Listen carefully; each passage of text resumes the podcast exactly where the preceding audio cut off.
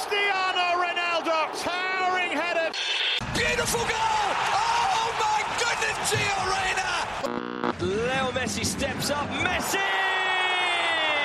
He's still going. And Salah for Liverpool!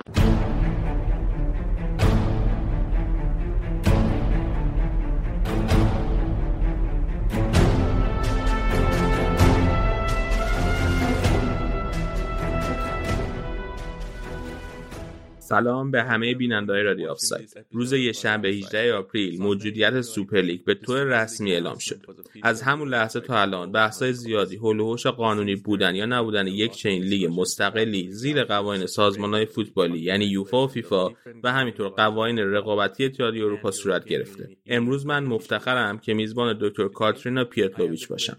ایشون استادیار حقوق ورزشی توی دانشگاه شهر منچستر هستند و همینطور نویسنده کتابی که توی سال 2015 با عنوان حقوق ورزشی در اتحادیه اروپا و لیگ های مستقل فوتبال منتشر شده. به برنامه ما خوش اومدی کاترینا خیلی ممنون. اولین سوالی که من دارم درباره گام هایی که این دوازده باشگاه برداشتن. آیا یوفا قوانین مشخصی برای باشگاهی که می‌خوان لیگ جداگانه برگزار بکنن نداره؟ این باشگاه نمی‌تونستن تحت نظارت یوفا لیگ خودشون رو تشکیل بدن؟ صد درصد چنین قوانینی وجود دارند و این فقط یکی از مواردی بود که این باشگاه ها دور زدن و تصمیم گرفتن که بهش بیتوجهی کنند. توی بند 49 از اساسنامه یوفا ذکر شده که هر لیگ و یا رقابت موازی که قرار فرامرزی و توی اروپا برگزار بشه باید زیر نظر یوفا باشه. بنابراین این باشگاه ها برای تاییدیه باید به یوفا مراجعه می‌کردن.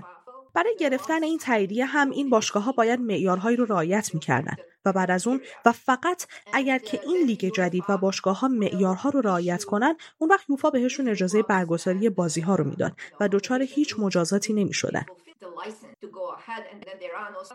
یکی دو تا چیز دیگه همین وسط مهم هستن. یوفا طبق اساسنامه خودش همه کسایی که می‌خوان لیگ های جدا بسازن رو ملزم به گرفتن تاییدیه کرده. اما معیارهای مورد نیاز برای رسیدن به این تاییدیه توسط یوفا به صورت خاص مشخص نشدن. بنابراین ما نمی‌تونیم به طور دقیق بگیم که یوفا چه معیارهایی رو برای بقیه قرار میده که در واقع یکی از ایرادات یوفا به عنوان قانون گذاره ولی این ایراد به باشگاه های اجازه رو نمیده که همینجوری لیگ خودشون رو تشکیل بدن. کاری که این باشگاه ها باید می‌کردن این بود که به یوفا مراجعه کنن و ازش بپرسن که با توجه به بند 49 اساسنامه معیارهاتون رو برای ما بگین. چی کار باید بکنیم؟ اینجوری توپ توی زمین یوفا قرار می گرفت و یوفا تحت فشار قرار می گرفت که معیارهایی رو تعیین کنه که اولا تبعیض‌آمیز نباشن و ثانیا شفافیت داشته باشن. بنابراین این همه یه کاری بود که اونا لازم بود بکنن. ولی همونطور که چفرین از یوونتوس گفت ببخشید آنیلی. همونطور که آنیلی گفت باشگاه ها برای گرفتن این تاییدیه اقدام نکردن چون می‌تونستن که نمی‌تونن این رو بگیرن. راستم میگه چون یوفا هرگز این لیگ رو با این فرمت تایید نمی‌کنه. لیگی که در واقع لیگ بسته است و فقط برای باشگاه های بزرگه و هیچ کس دیگه نمی‌تونه بهش وارد بشه. چون که لیگ بسته مطابق با قوانین و همینطور با ارزش های اساسی فوتبال در اروپا نیست و همینطور با قوانین رقابتی اتحادیه اروپا که اول پادکست اشاره کردی هم هماهنگ نیست. بنابراین این مسابقات هم خلاف قوانین رقابتی اتحادیه اروپا هستند و هم قوانین بدنه قانونگذاری خود فوتبال. فکر می‌کنید تنها دلیلشون برای اینکه دنبال تاییدیه یوفا نرفتن این بود که فکر می‌کردن نمی‌تونن مجوز بگیرن؟ به این فکر نکردن که نمی‌خوان توی منافع این لیگ جدید با یوفا شریک بشن؟ امکان نداشت که بتونن بدون شریک کردن بقیه فوتبال توی منافع این طرح سوپرلیگ رو شروع کنن. هر نوع سوپرلیگی مجبور خواهد بود تا یه قسمتی از درآمدش رو به عنوان هزینه همبستگی به یوفا بده و یوفا هم اون پول رو بین فدراسیون ها و لیگ های زیر مجموعش پخش می‌کنه تا اونها بتونن هزینه های توسعه زیرساختی رشد بازیکن و فوتبال آماتور رو بین لیگ های پایینتر تقسیم کنن. حتی خود یوفا هم یه قسمتی از درآمدهاش از رقابت‌های زیر نظرش مثل چمپیونز لیگ رو به عنوان هزینه همبستگی در نظر می‌گیره و بین بقیه تقسیم می‌کنه. بنابراین حتی تصور اینکه به گروهی اجازه داده بشه که توی بازار فوتبال بیان و بدون پرداخت هزینه همبستگی مسابقات حرفه‌ای فوتبال برگزار کنن یه جور تبعیضه که به ضرر خود یوفا خواهد بود. و بنابراین این موضوع اصلا یکی از گزینه‌های جلوی روی دوازده تا باشگاه نبود. بعضیا سوپرلیگ و پریمیر لیگ مقایسه می‌کنن. میشه به پریمیر لیگ به عنوان یه لیگ مستقل نگاه کرد؟ به نظر این دوتا شبیه هم هستن؟ می‌تونیم بگیم که موفقیت پریمیر لیگ تبدیل شد به یه جور انگیزه برای بقیه تا لیگ مستقل خودشونو بزنن یا به نظر این دوتا تفاوت‌های اساسی با هم دارن؟ پریمیر لیگ تا جایی که من می‌دونم یه لیگ بسته نیست و به خوبی توی سیستم صعود و سقوط توی انگلیس حل شده. این یه موضوعه.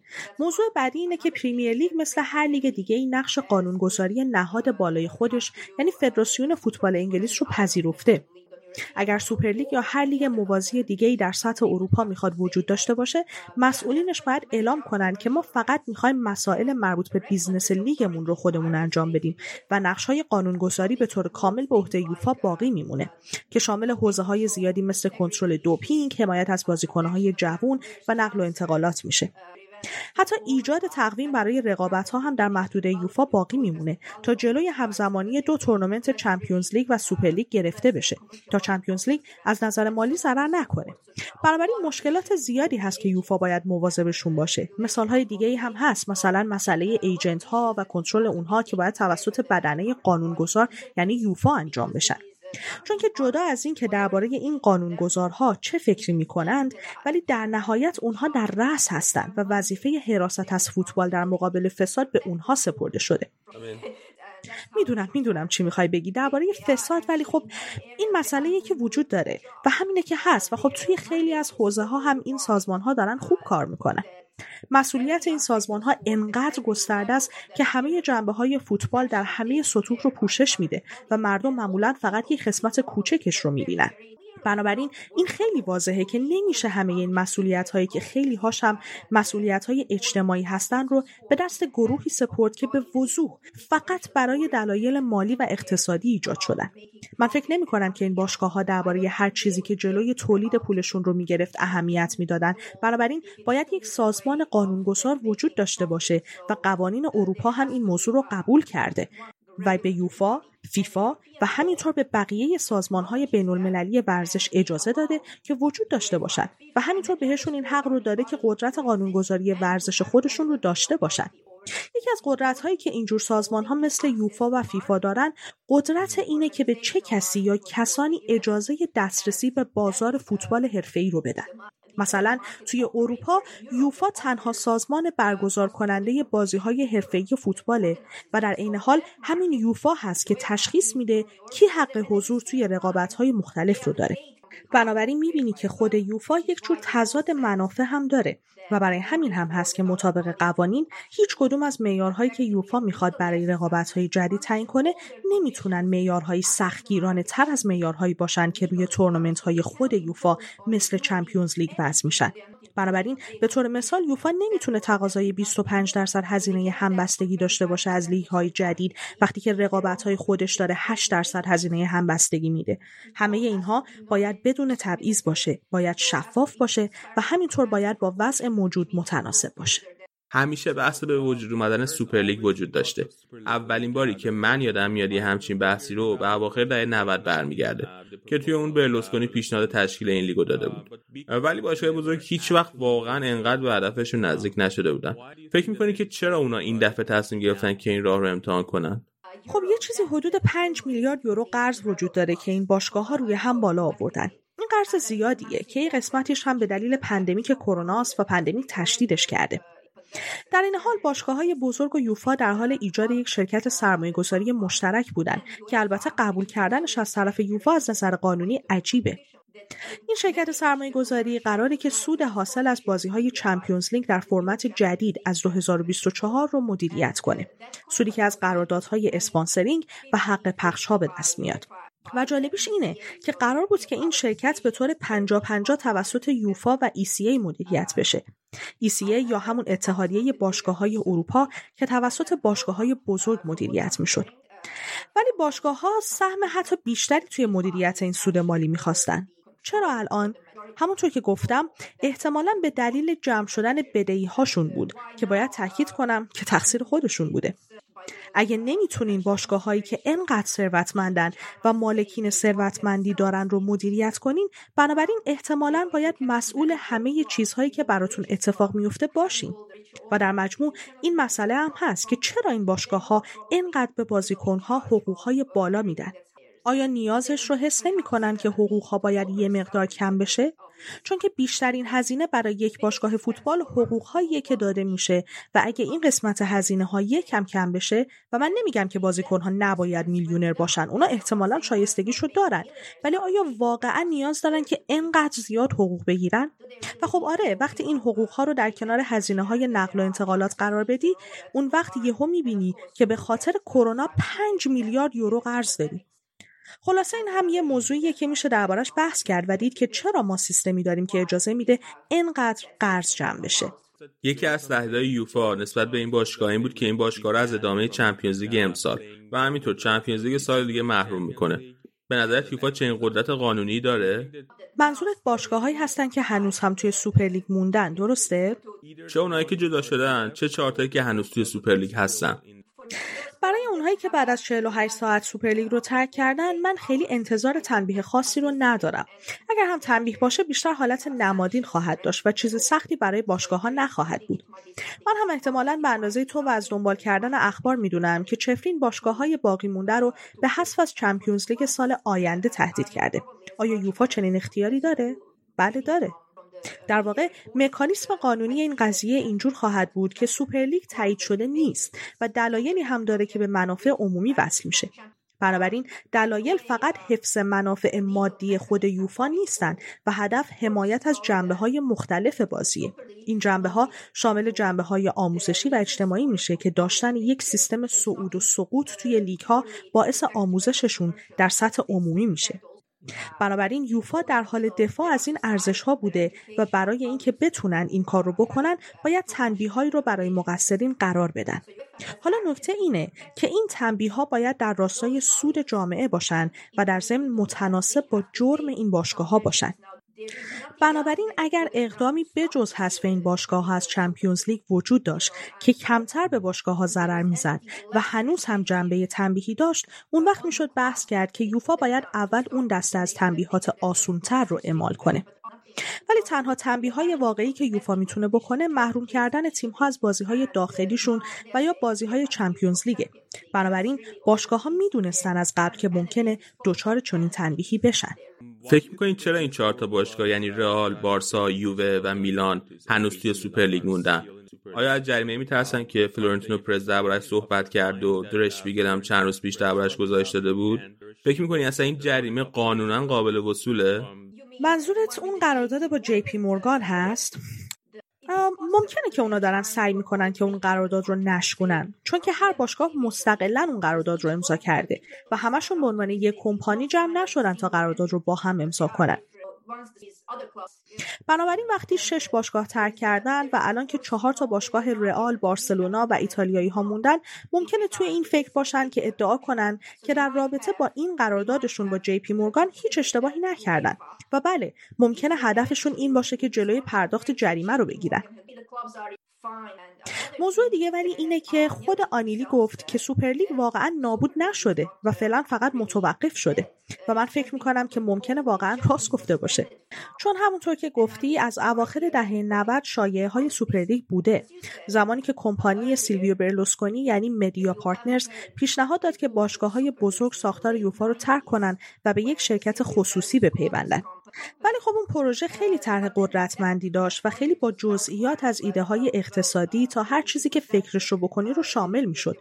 در حالی که این سوپرلیگ کلا سه خط بود درباره اینکه واقعا چیه و اصلا پروژه جدی به نظر نمی اومد شاید فقط می‌خواستن ببینن که باد به کدوم جهت میوزه. و حالا این باشگاه ها می‌دونن که هر وقت بخوان می‌تونن به یوفا برگردن چون که چفرین با آغوش باز ازشون استقبال کرده و گفته که همه اشتباه می‌کنن. بنابراین اونا واقعا چیز زیادی رو از دست نمیدن به جز یه مقدار از شهرت خوبشون رو که خب واقعا نمی‌دونم چقدر روشون تاثیر گذاره و اصلا چجوری میشه اندازه گیری کرد این موضوع رو. چون می‌دونم که حافظه هوادارها و البته بقیه خیلی کوتاه مدته و همه می‌خوان همه چیز رو فقط پشت سر خودشون بذارن. بنابراین شاید این چهار تا باشگاه به این نتیجه رسیدن که آسون تره که توی این قرارداد بمونن تا تهش تا ببینن چی میشه به جای اینکه ترکش کنن.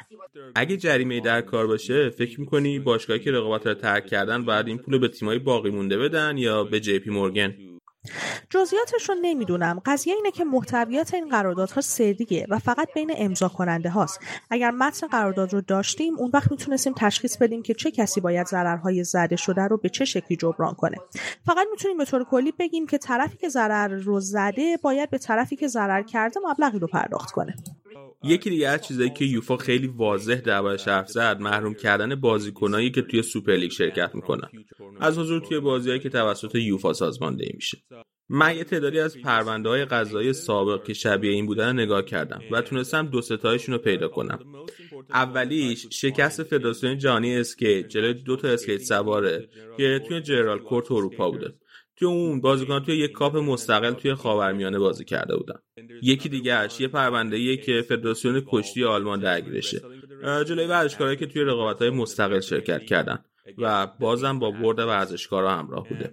مورد آخرم یورولیگ بسکتباله که یه لیگ مستقله با فرمت خیلی مشابه. و این مورد هم توی چندین دادگاه مختلف جلوی فیبا یا همون کنفدراسیون جهانی بسکتبال پیروز شده. با توجه به این موارد فکر می‌کنی که یوفا واقعا شانسش رو داشت که به طور موفقیت آمیزی بازیکنها رو محروم کنه؟ یا این مثالهایی که من زدم به نظرت متفاوت از مسئله جلوی روی ما هستن؟ باید بگم که اولا من تحت تاثیر قرار گرفتم که به عنوان کسی که وکیل نیست رفتی اینا رو خوندی و تونستی متوجه بشی که نتایج حقوقی این پرونده ها چی هستن. من به پرونده اصلی می‌رسم ولی اول می‌خوام برای شنونده ها این رو شفاف سازی کنم که یوفا دو سری تحریم برای جلوگیری از شروع سوپرلیگ رو در نظر گرفته بود. اولیش تحریم باشگاه ها و عدم اجازه بهشون برای شرکت توی مسابقات داخلی که خودش به معنی مرگ سوپرلیگ می‌شد. چون اگه این باشگاه ها نتونن توی مسابقات داخلیشون شرکت کنن انقدر درآمدهاشون پایین میاد که نمی‌تونن به کار ادامه بدن. دومیش همینطور که گفتی توقف حضور بازیکنها برای تیم ملیشون بود. یوفا می‌گفت اگه می‌خوای می‌تونی برای تیم های سوپرلیگی بازی کنی ولی ما اجازه نمیدیم که توی مسابقات ملی دیگه شرکت کنی. پرونده اصلی که تو هم بهش اشاره کردی پرونده متعلق به 2020 هست و مربوط به کنفدراسیون جهانی اسکیت. نتیجه این دادگاه این بود که کنفدراسیون های بین المللی اجازه دارند که ورزشکارها رو از حضور توی مسابقات خودش محروم کنند ولی نکته کلیدی اینه که این محرومیت باید متناسب با جرم باشه و نمی‌تونه رندوم باشه توی مورد ISU اتفاقی که افتاد این بود که این اسکیت ها برای همیشه توسط ISU محروم شده بودند. بنابراین این پرونده از جنبه طول مدت محرومیت با کاری که یوفا می‌خواست بکنه متفاوت بود. چون یوفا نمی‌خواست که این بازیکنها رو برای همیشه محروم کنه و عملا تمام دوران حرفهشون رو نابود کنه.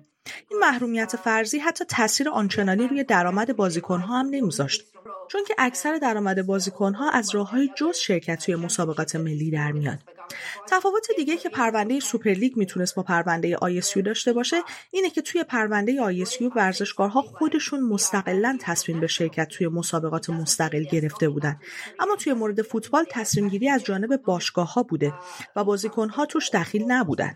بنابراین شاید از این منظر اینکه یوفا بره دنبال بازیکنهایی که قرارداد دارن و مجبور به بازی برای باشگاههاشون هستن احتمالا از طرف دادگاه نامتناسب و غیر مشروع تشخیص داده میشه. بنابراین نظر من این بود که هرچند تحریم خود باشگاه ها برای شرکت توی مسابقات مختلف قانونی بود. اما احتمالا مجازات بازیکن ها حتی به صورت خیلی ملایم هم امکان پذیر نبود. چون که اساسا دادگاه ها ادعا می‌کردند که یوفا با مجازات خود باشگاه ها هم می‌تونست به هدفش برسه. پس چرا اصلا سعی در مجازات بازیکن ها گرفته؟ اگه مجازات بازیکنها تنها راه متوقف کردن باشگاه ها بود اون وقت این تحریم بازیکنها دیگه مشکلی رو ایجاد نمی‌کرد و خیلی ساده تبدیل می‌شد به تنها راه حل در دست بنابراین کلیت قضیه برمیگرده به تناسب بین مجازات و جرم. شان جونز که یک وکیل توی انگلستانه اشاره کرده بود که توی قراردادهای لیگ برتر انگلیس بندهای پیش‌فرضی وجود داره به نام اعتماد و صداقت دو طرفه بین باشگاه و بازیکن که اگه شکسته بشه کل قرارداد به طور خود به خود فسخ میشه. بنابراین میشه بحث کرد که باشگاه ها با تصمیم گیری یک جانبه درباره شرکت توی این سوپرلیگ اونم بدون حتی مشورت و یا اطلاع دادن به بازیکن ها درباره این سوپرلیگ جدید ممکنه که این بندهای اعتماد و صداقت دو طرفه رو نقض کرده باشن. و بنابراین بازیکن ها ممکنه بتونن به طور یک طرفه قراردادهاشون رو فسخ کنن. و به نظر من این اتفاقا می‌تونه استدلال منطقی و درستی باشه. و علاوه بر این توی اساسنامه خود فیفا بند 14 بحث مشابهی می‌کنه درباره دلایل منطقی برای فسخ یک طرفه قرارداد. بنابراین شاید حتی بر اساس قوانین خود فیفا هم بشه این قراردادها رو فسخ کرد. اما این زمانی کار می‌کنه که بازیکن خودشون بخوان جدا بشن. درسته؟ اگه نخوان جدا بشن دیگه اهمیتی نداره. دقیقا به تک تک بازیکنها ارتباط داره و من فکر می‌کنم اگه از افراد مختلفی بپرسی نظرات مختلفی هم خواهند داشت. آره. فکر کنید چرا باشگاه آلمانی به سوپر لیگ نپیوستن؟ آیا با مشکلات قانونی دیگه مواجه می شدن یا فقط به این خاطر بود که فکر می‌کردن سوپر لیگ به سرانجام نمی‌رسه؟ باشگاه های آلمانی نپیوستن چرا که تو آلمان هوادارها مالکین باشگاه ها هستن. اگه گوگل کنین خودتون می‌بینین که قانون مالکیتی موسوم به پنجاه به اضافه یک برای باشگاه ها در آلمان وجود داره. این پنجاه به اضافه یک به هواداران سهامدار در باشگاه اشاره داره که در واقع یعنی تصمیمات استراتژیک باشگاه رو می‌گیرن برای باشگاه کنترل دارن. اگه در مقابل به انگلستان نگاه کنیم می‌بینیم مالکین خارجی توی باشگاه ها هستن و سه باشگاه از این شش باشگاه لیگ برتری مالک آمریکایی دارن و برای این مالکین ارزش های ورزشی اروپایی اهمیتی نداره. برای اونا فقط سود اهمیت داره و چشمانداز اونا برای سوداوری همین لیگ های بسته هستن. و راستش توی اروپا این شیوه جواب نمیده. اونا قدرت فرهنگ و سنت های اجتماعی فوتبال در اروپا رو دست کم گرفتن و ما اینجا فقط در مورد ارزش های اخلاقی یا ارزش های آدابی که بخش از سنت هستن صحبت نمی کنیم بلکه در مورد ارزش های قانونی مسبب صحبت می کنیم حالا چون تو خودت دیگه یه پاوکیل هستی اینو میگم. طبق ماده 165 معاهده لیزبون برای مثال اگه کمیسیون اروپا تصمیم بگیره که قانونگذاری این لیگ بسته رو مورد بررسی قرار بده و همینطور پاسخ یوفا رو بررسی کنه باید حتما باز بودن رقابت رو مد نظر قرار بده. همینطور ارزش های اجتماعی آموزشی و فرهنگی اونو ارزیابی کنه. خیلی ساده بگم این مثل اجرای قانون برای های مختلف مثل پنیرسازی یا ماشینسازی نیست. شاید شباهت هایی داشته باشه ولی قطعا این ارزش هایی که گفتم باید مد نظر قرار بگیرن. من داشتم به مناظرت توی کانال فرانس 24 نگاه می کردم و اونجا هم به نکات مشابه اشاره کرده بودی. می‌تونم ازت بپرسم که یه دادگاه به چه معیارهایی نگاه می‌کنه؟ برای اینکه ارزیابی کنه که آیا این لیگی که داریم دربارش حرف می‌زنیم در راستای باز بودن و عادلانه بودن رقابت ها هست یا نه؟ ببین به زبان ساده سوپرلیگ لیگ بسته است و اصلا نیاز به تحقیق و بررسی نداره. از 20 سهمیه موجود 15 تاش برای بازه 23 ساله مربوط به 15 باشگاه ثابته. پس فکر نمی‌کنی که از نظر قانونی اون پنج سهمیه باز و متغیر برای دادگاه کافی باشه؟ خیر کل سهمیه های لیگ باید باز باشد از لحاظ تئوری مفهومی وجود داره که باید رویا پردازی رو برای همه زنده نگه داریم. ورزش اروپایی بر اساس این فرضیه است که همه می‌تونن به قله برسن. همه حداقل روی کاغذ می‌تونن به مراحل بالاتر لیگ برسن و خودشون رو به جمع بهترین ها برسونن. و اگه شما 15 سهمیه یک لیگ رو رزرو نگه داری نه تنها داری اون لیگ رو بسته نگه میداری بلکه بر اساس قانون شما داری بازار رو هم محدود می‌کنی و میبندی. اینها یک سری بنگاه هستن. فقط باشگاه ورزشی نیستن. شما داری بازار رو برای بقیه محدود می‌کنی. خب پس فرق این سوپرلیگ با یورولیگ بسکتبال چیه؟ اونجا هم 11 تا جای ثابت وجود داره و اون تیم‌ها هم امکان نداره که سقوط کنن. تفاوت این دو تا لیگ تو چیه؟ این سوالتو چند لحظه دیگه پاسخ میدم.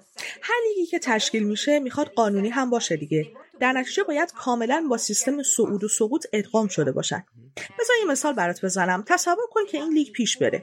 اون موقع چه اتفاقی برای مابقی لیگ های اروپا میفته دو یا سه لیگ بسته دیگه پدید میان برای تیم های مثل پورتو سلتیک آژاکس و تیم های مشابه. یعنی یه سوپرلیگ مشابه دیگه شکل می‌گیره. و چیزی که تو خواهی داشت سیستم آمریکایی خواهد بود. چند لیگ بسته و هر چیزی که باقی بمونه تغذیه کننده این لیگ ها میشه که به نوعی زمین تمرین بازیکنهای جوون خواهد بود. این پایان ورزش اروپایی خواهد بود که ما می‌شناسیم. این داره توی آمریکا خوب کار می‌کنه به خاطر سنت ها و تاریخچهشون و اونا این قضیه رو کاملا پذیرفتن. اما اروپایی ها متفاوتن. همینطور که گفتم قانون در اروپا این سنت رو پشتیبانی می‌کنه. سوال خیلی خیلی خوبی در مورد فیبا و یورولیگ بسکتبال پرسیدی. آیا این لیگ متفاوته؟ نه متفاوت نیست. یعنی تو میگی اونم غیرقانونیه؟ من گاهی این رو به دانشجوها میگم. وقتی می‌پرسن اگه یک موضوع حالا در هر زمینه این قرار اینجوری باشه پس چرا در دنیای واقعی چنین نیست؟ خب به خاطر اینکه کسی از لحاظ قانونی اون رو به چالش نکشیده. به خاطر اینکه کسی پرونده و ادله محکمی علیهش به دادگاه ارائه نداده و روش پافشاری نکرده. اما حالا از سال 2016 خیلی عجیبه که یورولیگ شکایت کرده از فیبا در مقابل کمیسیون اروپا. از اینا گذشته اونا میگن که فیبا داره اتحادیه های ملی و بازیکن ها رو تهدید می‌کنه که اونا رو از المپیک و جام جهانی و بازی های ملی محروم می‌کنه.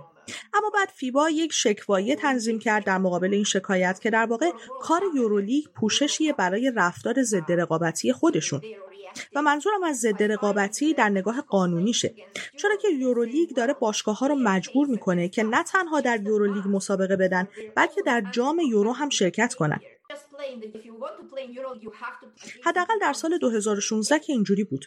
توی این حالت میگن شما دارید دو تا محصول رو که با هم ارتباط بازرگانی ندارن به هم گره می‌زنید. در حالی که می‌تونن بازاریابی مجزایی از هم داشته باشن ولی شما داری اونا رو به عنوان مسئول برگزاری مجبور به این کار می‌کنی.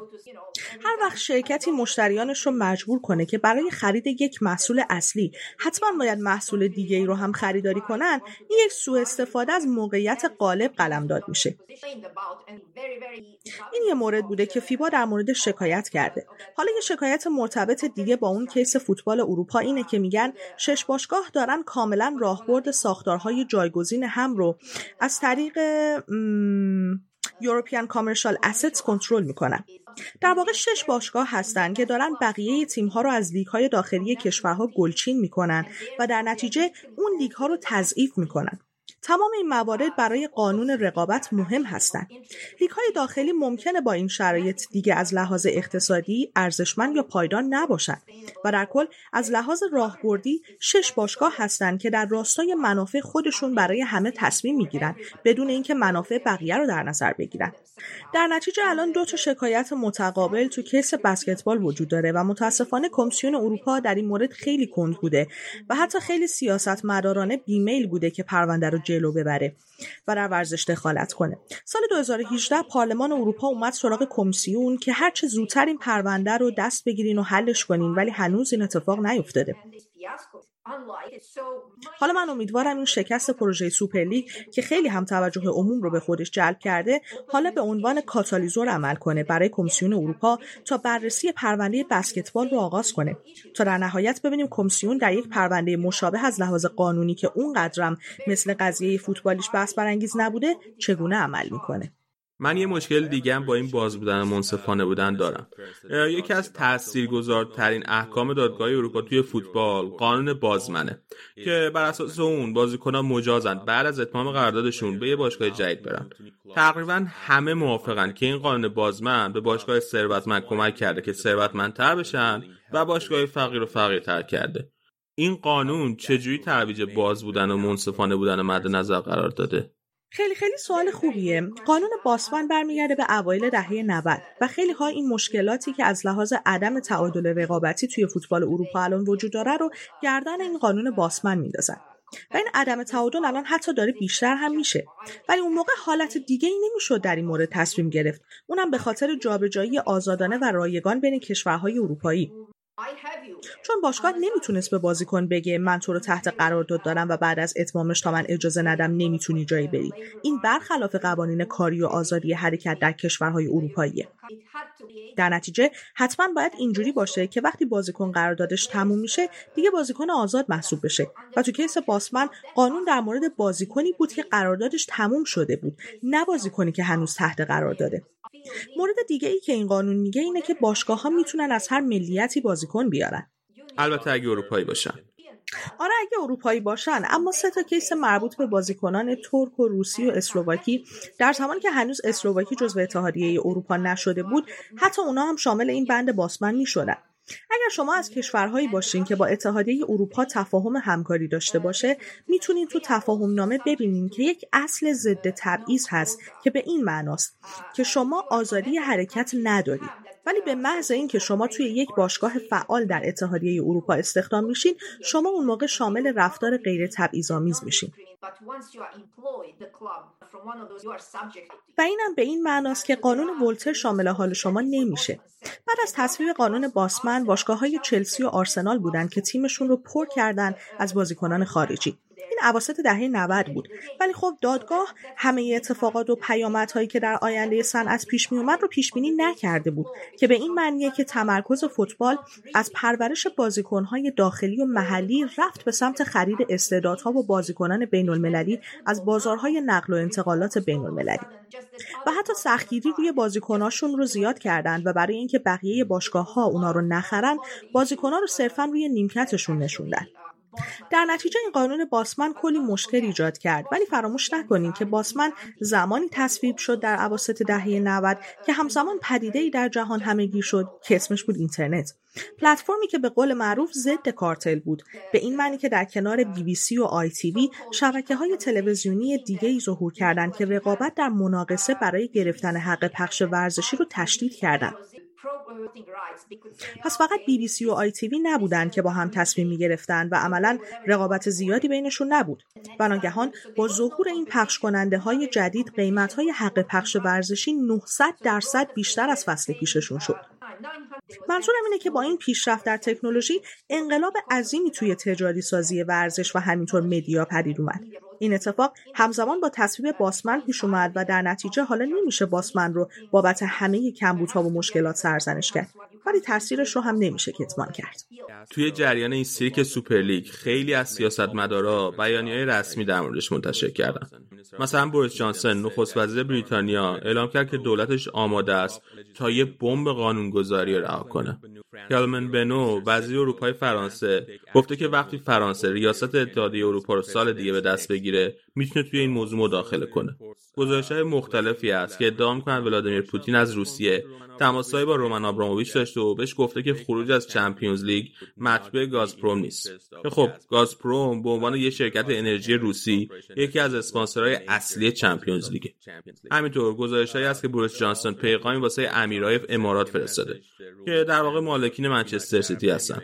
و بهشون گفته که سوپرلیگ باعث خدشه دار شدن رابطه شکننده انگلیس و امارات میشه. فکر نمی کنید تمام این نقل قولا و گزارش ها ضد این سیاست فیفاست که فوتبال بعد از سیاست جدا کرد. ببین آره قطعا. فیفا این قانون رو داره که فدراسیون های فوتبال نباید تحت تاثیر هر گونه سیاست های کشورشون قرار بگیرن پس فکر نمی کنی که فیفا باید جلوی مداخله رو بگیره؟ تو این مورد فوتبال بیشتر گره خورده به سیاست تا هر گونه قانونگذاری و در این مورد فکر کنم فیفا نمی‌خواد با مداخله هاش مشکلات جدیدی رو به وجود بیاره. برای مثال در انگلیس باشگاه ها تحت شدیدترین فشارها از سمت دولت بودن که پروژه رو ترک کنن و این کار رو کردن و این دقیقا چیزی بود که خود فیفا هم می‌خواست. پس در نتیجه فکر نمی کنم فیفا پی این داستان رو بگیره.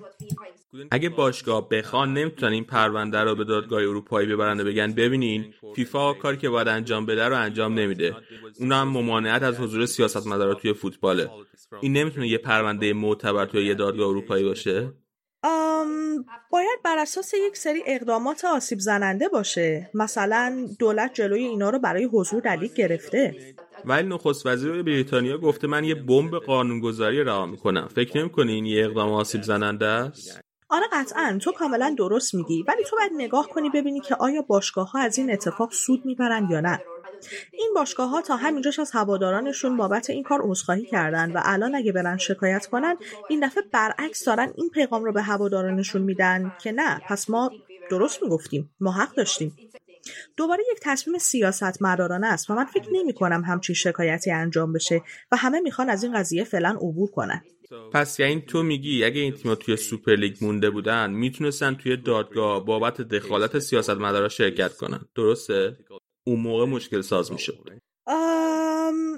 می‌تونن برن دادگاه و بگن که یک سری قوانین فیفا نقض شده ولی نمی‌تونن برن بگن اقدامات و تهدیدات دولت باعث آسیب مالی به باشگاه ها شده. ولی اگر در سوپرلیگ بمونن دیگه آسیب مالی وجود نداره. اما اگر سوپرلیگ رو ترک کنن می‌تونن ادعا کنن که ما آسیب مالی دیدیم چون ما قرار بود حدود 3.5 میلیارد پول بگیریم. این یک آسیب به ما بوده. آره ولی ساده بگم اتفاق خوبی نیست. من خیلی شگفت زده میشم اگر چنین چیزی اتفاق بیفته. تو کتاب تو سال 2015 نوشتی. فکر می‌کردی توی این بازه کوتاه این داستان انقدر موضوعیت پیدا کنه؟ بله کاملا. چرا که اگه اول کتاب رو بخونی البته مجبور نیستی. ولی اگه بخونی متوجه میشی که چند جا هست که اشاره کردیم کی سوپرلیگ اتفاق میفته و اگر نیفته چی میشه. ما انتظارش رو داشتیم. حالا اگه برگردیم به اون چیزی که تو قبلا بهش اشاره کردی از اواخر دهه 90 چندین بار این تهدید که باشگاه های بزرگ میرن سوپرلیگ رو تشکیل میدن رو شنیدیم. اونا همیشه این تهدیدها رو انجام می‌دادن و این سالها دیگه همه خسته شده بودن که یک سری تهدیدها می‌کنن و می‌خوان یوفا رو تحت فشار قرار بدن. اما این بار این باشگاه ها از اتحادیه باشگاه های اروپا رسما کنار کشیدن که مجرایی بود که از طریقش می‌تونستن روی تصمیمات یوفا تاثیر بذارن. چرا که اتحادیه باشگاه های اروپا 13 کرسی از 17 کرسی کمیته مسابقات باشگاهی اروپا رو دارن. و دقت کنین که این اتحادیه فقط اتحادیه باشگاه های اروپا نیست بلکه اتحادیه باشگاه های الیت اروپاست. اگر به ساختار برد اجراییشون نگاه کنی می‌بینی که باشگاه های بزرگ می‌تونن برای خودشون اونجا تصمیم بگیرن. اونا در اکثریت هستن. پس این اتفاق یک اقدام کاملا متفاوت از تهدیدهای گذشتهشون بود و بقیه باشگاه ها به تبعش در ایتالیا و اسپانیا و انگلیس علیهشون طرح شکایت کردن. میشه اینجوری فکر کرد. که تا دوشنبه اینا یک چیز کاملا متفاوتی رو این بار عملی کردن که می‌خواد واقعا اتفاق بیفته ولی الان همه چیز تموم شده. اگه بخوایم خلاصش کنیم می‌تونیم بگیم که اینا یک پروژه‌ای داشتن که کامل همه جوانبش سنجیده نشده بود و خیلی در اعلام و عملی کردنش عجله کردن. هیچ برنامه درستی برای روابط عمومیشون و بازاریابیشون نداشتن و سوپرلیگی تشکیل دادن که فقط از سه کشور تشکیل شده بود. این چه سوپرلیگیه؟ و اینا قانونهای یوفا رو نادیده گرفتن. با خیلی از زینفان این داستان در فوتبال اروپا این پروژه رو در میون نذاشتن و همینطور با هواداران. در نتیجه هیچ کدوم از زینفان از این پروژه حمایت نکردن. پس میشه به راحتی گفت هیچ دوستی نداشتن. و در نهایت این که این موضوع رو یکی بهش اخیرا اشاره کرد. برندینگشون رو دیدی؟ خود این برندینگشون مزهک بود. به نظر می رسید لوگوشون رو یک بچه پنج ساله کشیده پس اگه بخوایم مقایسهش کنیم با پروژه سال 1998 که تو بهش اشاره کردی می‌بینیم که اولی کلش توی یک صفحه آچهار جا شده بود ولی دومی که کارهای برندینگش و برنامه ریزیش به عهده شرکت سیلویو برلوسکونی بود خیلی برنامه حساب شده و دقیق بود که همه جوانب توش در نظر گرفته شده بود پس در مجموع بخوام بگم و حالا که چند روز ازش گذشته میشه بگیم که این خیلی پروژه جدی به نظر نمی رسید. و تازه خیلی عجیبه. جی پی مورگان می‌خواست روی چیزی سرمایه گذاری کنه که نمی‌تونست از مراحل قانونی برای اجرای شدنش عبور کنه. چرا که لیگ های بسته توی اتحادیه اروپا و تحت قانون رقابتی اتحادیه اروپا نمی‌تونن کار کنن؟ چرا واقعا جی پی مورگان باید روی چنین پروژه‌ای سرمایه گذاری کنه؟ معمولا این سرمایه گذارها قبل از سرمایه گذاری روی کاهش ریسک های قراردادشون کار می‌کنن. اونا یک سری وکیل و مشاور استخدام می‌کنن و بر اساس توصیه اونا نتیجه گیری می‌کنن که سرمایه گذاری رو انجام بدن یا نه. این پروژه از ابتدا به دلایل مختلفی شکست خورده بود. حالا که همه چی خوابیده و تا حدودی آروم شده شاید بشه فکر کرد اینا می‌خواستن تست کنن ببینن چی میشه و واکنش ها چه خواهد بود. اگر بعدا بخوان دوباره این کار رو انجام بدن ببینن واکنش ها چطور بود. ولی واقعا این پیامدها رو بدون دیدن این شکست هم می‌تونستن بفهمن و پیش بینی کنن. نصفش فقط تو کتاب من نوشته شده. این اتفاقات رو حداقل می‌تونستن پیش بینی کنن. من می‌دونستم که این پروژه پیش نمیره. نه به خاطر برنامه ریزیشون بلکه به خاطر قوانینی که برای ایجاد چنین لیگ های جایگزینی وجود داره و اونا باید بیشتر در این مورد تحقیق و بررسی کنن. خیلی ممنونم کاترینا باعث افتخار ما بود که امروز تو توی پادکستمون داشتیم. خیلی ممنون از تو علی. بودن تو این برنامه برای من خیلی لذت بخش بود. روز خیلی خوبی داشته باشی و در آینده باز هم هم رو می‌بینیم همگی می‌تونین کاترینا رو توی توییتر با آیدی کت پیرتلاویچ دنبال کنیم و ما هم همه کامنت ها و نظرات شما رو می‌خونیم. پس لطفا زیر همین ویدیو اونا رو با ما به اشتراک بذارید روز خوبی داشته باشید